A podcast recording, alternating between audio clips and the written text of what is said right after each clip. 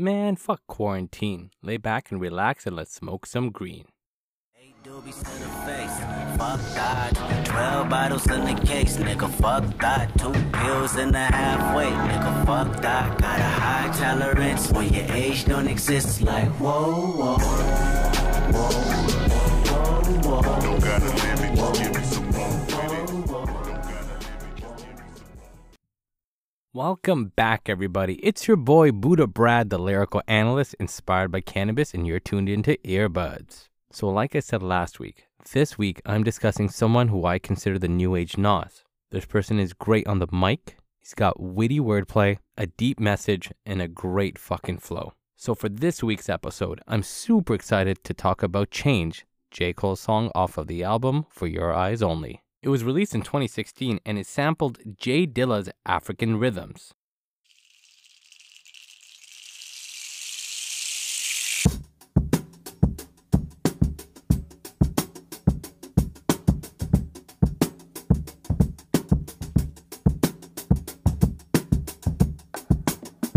These are African rhythms passed down to us through ancient spirits. Feel the spirit, a unifying force. Come on, move with the spirit. So this is actually about J. Cole's close friend, and it talks about the kind of turmoils he has in his life. So why do I like this song? Well, I like the song because it has really deep meaning, and I'm gonna get into a lot of that. But it also has great wordplay. Like these punchlines are so clever. And finally, I mean, his flow on this is just so good. It's a nice beat, and the way he rides it is almost perfection. But enough about that. Let's get the show on the road. So if you haven't heard Change by J. Cole yet, do me a favor, go down to the description and click on the link. As always, I'll be here waiting for you.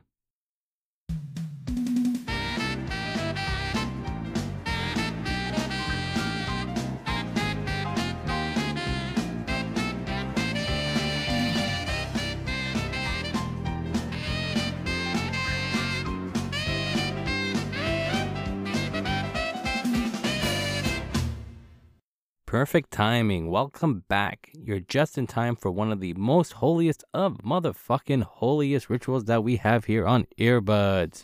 Can you guys please do me a favor and join me for this chronic break?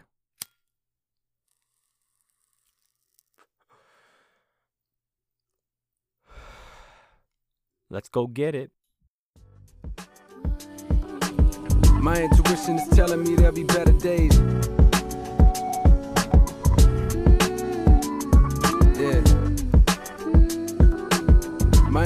Intuition is telling me there'll be better days. I like this tone. Yeah. My intuition is telling me there'll be better days. I sit in silence and find whenever I meditate. All right, let's get into the first lyric. So, the first punchline I want to talk about describes J. Cole's friend's Jesus pendant and why it's covered in so many diamonds and how it became covered in so many diamonds. My chosen religion, Jesus' peace frozen from sinning, doing dirt, hoping to God he know my intentions. Yeah, my chosen religion, Jesus peace, frozen from sinning, doing dirt, hoping to God He know my intentions. To see a million before I see a casket, So, in this line, it sounds like J. Cole's friend says that his religion is being a gangbanger or a gangster. He practices it, he preaches it, it's who he is. And when he says that his Jesus piece is frozen, it means it has a lot of diamonds on it because another slang word for diamonds is ice. So, how did he get all these diamonds on his pendant? Well, he's saying his friend got all these diamonds on his pendant by committing sins. He's probably a drug dealer, a gangbanger, and with that money that he got from those activities, he was able to buy a diamond encrusted Jesus piece. Now, another way to interpret this is when you look at a pendant on a chain, where does it fall on? Well, it falls on your chest. And what's being held within your chest? Your heart. So, another way to interpret this is that the chain that lies on this person's chest, which holds his heart, is frozen from the cold heart that this person developed by doing all these sinful things. Think about it, man. If you're in this industry, you're a gangster, you're a drug dealer, and you're getting shot at and you shoot back, I mean, eventually you become heartless to death and seeing all this chaos around you. So, those very acts that made you cold are also the very acts that got you money that allowed you to buy this diamond encrusted Jesus pendant. Let's look at the next line. The next punchline compares a life of a gangbanger to a street race, a famous type of street race, a drag race. I'm living fast like I'm in a drag race. How that cash taste? When I was a senior, I was bawling on my classmates. A casket. I got a baby on the way, no, he be a bastard. I'm living fast like I'm in a drag race. How that cash taste? When I was a senior, I was on my classmates. Niggas put three bullets in my car hit the gas tank. No, I got an angel cause I'm supposed to. So, what does he mean that his life is like a drag race? Well, what is a drag race? A drag race is a very quick race, right? There's only a certain amount of road that you're given. It doesn't last long. And honestly, you could probably die in it. But the person that's the most aggressive one and the one that can keep a cool head, that's the one that's probably going to last at the end and the one that's going to win the cash. So when you're in this gang banging industry, you have no other option but to live your life like it's a drag race. You only have certain roads that are provided to you. Chances are that it's not going to last long. But if you can be the most aggressive one and you can outwit the other person and keep a cool head while you're doing it, well, then you can have cash at the end. You could be the winner that takes it all. All right, guys, third punchline, and probably one of my favorite ones in the song. So, the reason why I like it is because it's such a cool gangster way of telling someone that if you step to me, I'm gonna kill you. My business ain't got no suit and tie. Keep a pistol at all times. N words want what's mine. I can't oblige, dog. I work too hard. So reach for it, get referred to God. I'm going hard. I just supply. It's economics. My business ain't got the suit and tie. Keep a pistol at all times. Niggas want what's mine. I can't oblige, dog. I work too hard. So reach for it, get referred to God. I'm going hard, nigga. I know you desperate for a change. Let the pen glide. So in this verse, J. Cole saying that I can't give you my shit. So if you're gonna go for your gun, I'm gonna have to kill you. But the way he says it is, if you reach for your gun, so if you reach for it, I'm gonna refer you to God. Like, do it, and I'm gonna send you straight to God. I'm gonna tell him you're coming. It's gonna be a personal referral from me to him. And unless J. Cole's friend is praying for you, I can't imagine any other way he's gonna make you meet God. So the fourth punchline's got a little bit more of a positive spin about it. It's about J. Cole himself. He's talking about no longer using a pistol and instead having a different weapon to help him get out of his situation. Prodigal son, got a new gun. This one don't run out of ammo. Lately I've been working on my handles. Change from prodigal son. Got a new gun. This one don't run out of ammo. Lately been working on my handles. Can I ball, become a star and remain myself? If I fall, dust it off and regain myself. Fuck 'em all. They don't know all the pain I So what's J. Cole's new gun? Well, clearly it's not a pistol. This time his gun is a pen. And what's his ammunition he's never gonna run out of? Well, it's his words, it's his rhymes. All right, guys, let's get into some fun facts. This week's fun facts are more so, they're a little bit more in depth and they're more so interpretations of what he's saying and uh, just some research that I've done on these topics. And uh, I think you guys are going to find them interesting. Asking the father for forgiveness got him overwhelmed, as if he's spiteful like them white folks that control the jail. Either that or they be fearing they gon' go to hell. Asking the Father for forgiveness got them overwhelmed. Please, God, I wanna go. As it be spiteful, like them white folks that control the jail. See, I believe if God is really never judging. So, if you're someone from the hood, if you're a gangbanger, chances are that you understand that authority figures don't see you in a positive light. You know, these lawyers, police officers, judges, politicians, they all see you as a scumbag, someone that's doing something that's wrong. I mean, they don't understand your situation, so when they look at you, they think you're just a fucking parasite to society. So when you get busted, they're going to take that opportunity to throw the fucking book at you. They're going to be severe with their sentencing. So if you grew up with this mindset, well, when you think about a god, why would you assume any differently about him than you would about these other authority figures? I mean, God knows that you're sinning, He knows what you're doing is wrong, and you're probably not going to go into heaven. So when it does come time to meet your Maker, just like when you're in front of a judge, why would God take it any more lightly on you than the judge on earth would? The next line I want to talk about gets into the mentality that a lot of the people that are in the hood industry, so selling drugs, pimping, robbing, etc., their mentality when it comes to their community and the people that are being impacted by their work. Fiends want to get higher than a bird's eye view, and who am I to tell a N word what to do? I just apply. It's economics. My business ain't got no suit and tie. Fiends won't get higher than a bird's eye view. And who am I to tell a nigga what to do? I just supply. It's economics. My business ain't got the suit and tie. So to break down this line, I'm to get into Psych 101. Have you guys ever heard of Maslow's hierarchy of needs? According to Maslow, there's five levels of a person's needs. When the needs of one level are met, that's when they graduate onto the next level. So the first level is physiological needs air, water, food, shelter, sleep, clothing, and reproduction. Once those are met, you get onto safety needs. So personal security, employment, resources, health, and owning property. Once that's met, then you can move into loving and belonging, you know, having friendship, intimacy, a family, and a sense of a connection. Then from there, it's esteem, self esteem, respect, recognition, and status. And the final stage, once all your needs are met, it's the self actualization need. So being able to recognize that you have a desire to be more than just yourself, be bigger than you are right now, do something for the greater good. But remember, you can't get to any other stage if the first stage isn't met. So the next shit I'm going to get into with this is kind of mind blowing, and I didn't think of it like this until I heard an interview from Nipsey Hussle. He was talking about it on the Hot 97 interview that he did. Shout out to my boy that actually recommended it to me, and uh, it really opened up my mind. So if you don't have food or access to clean water or shelter from the elements, you cannot get to the next level. Like your basic needs as a human are not being met. So when you're coming from an impoverished area or impoverished country, I mean, think about anywhere in the globe, right? Like poor places in India, poor places in Africa, or the ghettos in the States. These people in these situations are in constant survival mode. So, how are they going to think about having a sense of community and something bigger than themselves and caring about the next person when they can't even ensure that they're going to have a place to sleep tonight or if they are going to be able to eat tonight or take care and provide for their family that day? So, in J. Cole's line, when the guy says, Who am I to tell him what to do? I just supply.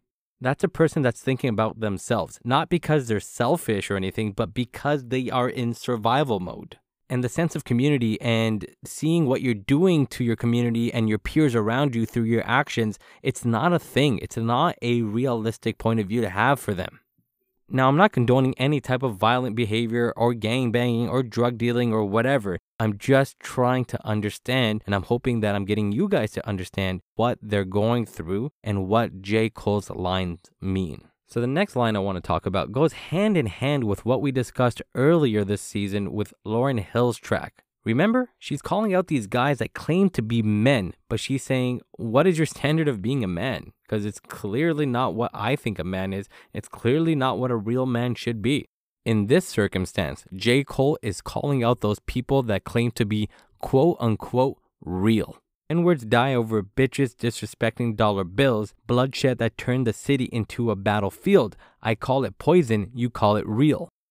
All of a sudden, niggas popping trunk and then we scram. Finger on trigger, make a little nigga understand what it's like to finally be the motherfucking man. Eyes wide, that's from the power that the coward feels. Niggas die over bitches disrespecting dollar bills. Bloodshed then turn the city to a battlefield. I call it poison, you call it real. That's how you feel. So what J. Cole is saying is that that thing that you call real, you know, not letting anyone step to you, being a gangster, you know, taking shots at someone, robbing someone, selling drugs to other people and not really giving a fuck. Well, it's detrimental to our society. It's actually killing us. So for the sake of being real and not being seen as a fake person or not someone that is down for the cause, you're killing our society. You're poisoning the well that we drink from. All right, guys, I want to talk about the outro. So, if you recall, the outro actually takes place at J. Cole's friend's funeral. And if we listen closely, we hear three voices. We hear someone crying, we hear the pasture, and then we hear the homies.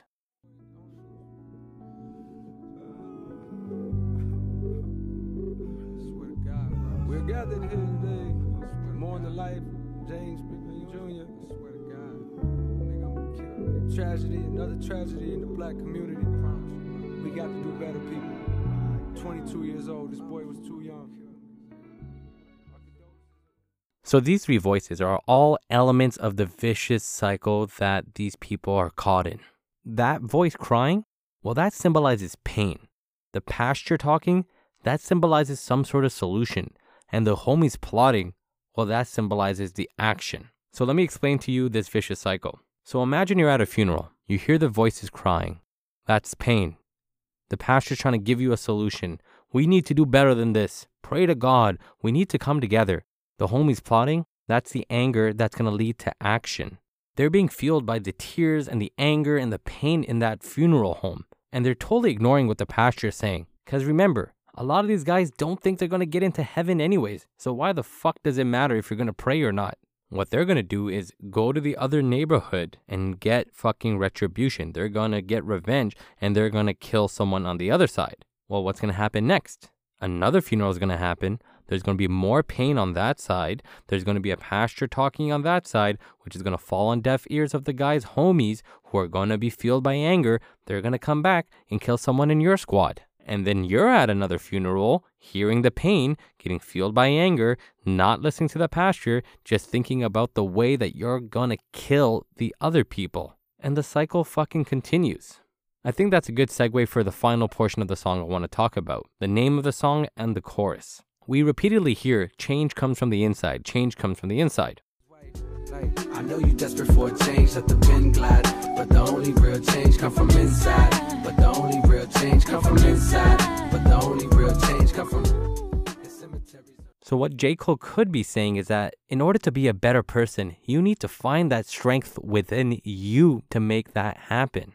No one else can help you unless you're willing to help yourself. Another way to interpret this is that J. Cole could be talking about society in general or his neighborhood in general. He could be saying that the only way that his neighborhood is going to change is if they change it internally. They support themselves from the inside. Don't rely on these politicians. Don't rely on these other people to come and save you. We need to be able to save our kids ourselves. We need to be able to re educate them. We want to be able to show them pride in their neighborhood. We got to be able to provide them the support that they need. And this is how we're going to change change from the inside. All right, guys, that's it for this week's show. Thank you once again for tuning in, and I hope you guys learned something new. And I hope I opened your eyes as much as mine did when I started listening to this song. So, next week, dun dun dun, dun is the season finale. For next week's show, I'm to talk about one of the rappers that arguably is the reason for why New York is as big as it is in terms of a hip hop scene. He's also responsible for me starting the show. He was part of my first smoke session, and I'm honored that he's going to be the last show I do for season one. I'm going to talk about no other than Nas. The song I'm going to choose is New York State of Mind off of the Illmatic album. So next week is going to be a good show because I'm going to be talking about possibly one of the best rap songs out there off of one of the best rap albums out there from one of the best rappers out there. As always, guys, thank you so much for everything. Thank you so much for listening. Thank you so much for your feedback. And thank you so much for your requests. I really feel like we're building a community here. Also, guys, keep sharing it. You know, get the word out there. Let's see how big we can make this thing. So let's ash the joint right here, and we'll touch base next week. I'm your boy, Buddha Brad, the lyrical analyst inspired by cannabis, and you were tuned into Earbuds. Peace. Yo, Black, it's time. Word. Word, it's time. It's time, man. Alright. Begin. Yeah. Straight out the fucking dungeons of rap. Where fake niggas don't make it back. I don't know how to start this are monkey flipping with the funky rhythm I be kicking. Musician, inflicting composition of pain. I'm like Scarface, sniffing cocaine, holding an M16. See with the pen, I'm extreme. Now, bullet holes left in my peak holes. I'm suited up with street clothes. Hand me a nine and out the feet foes. Y'all know my stilo, with or without the airplay. I keep some E and J sitting bent up in the stairway, or either on the corner betting grants with the CeeLo champs, laughing at bass heads, trying to sell some broken amps. G packs get off quick forever, niggas talk shit, reminiscing about the last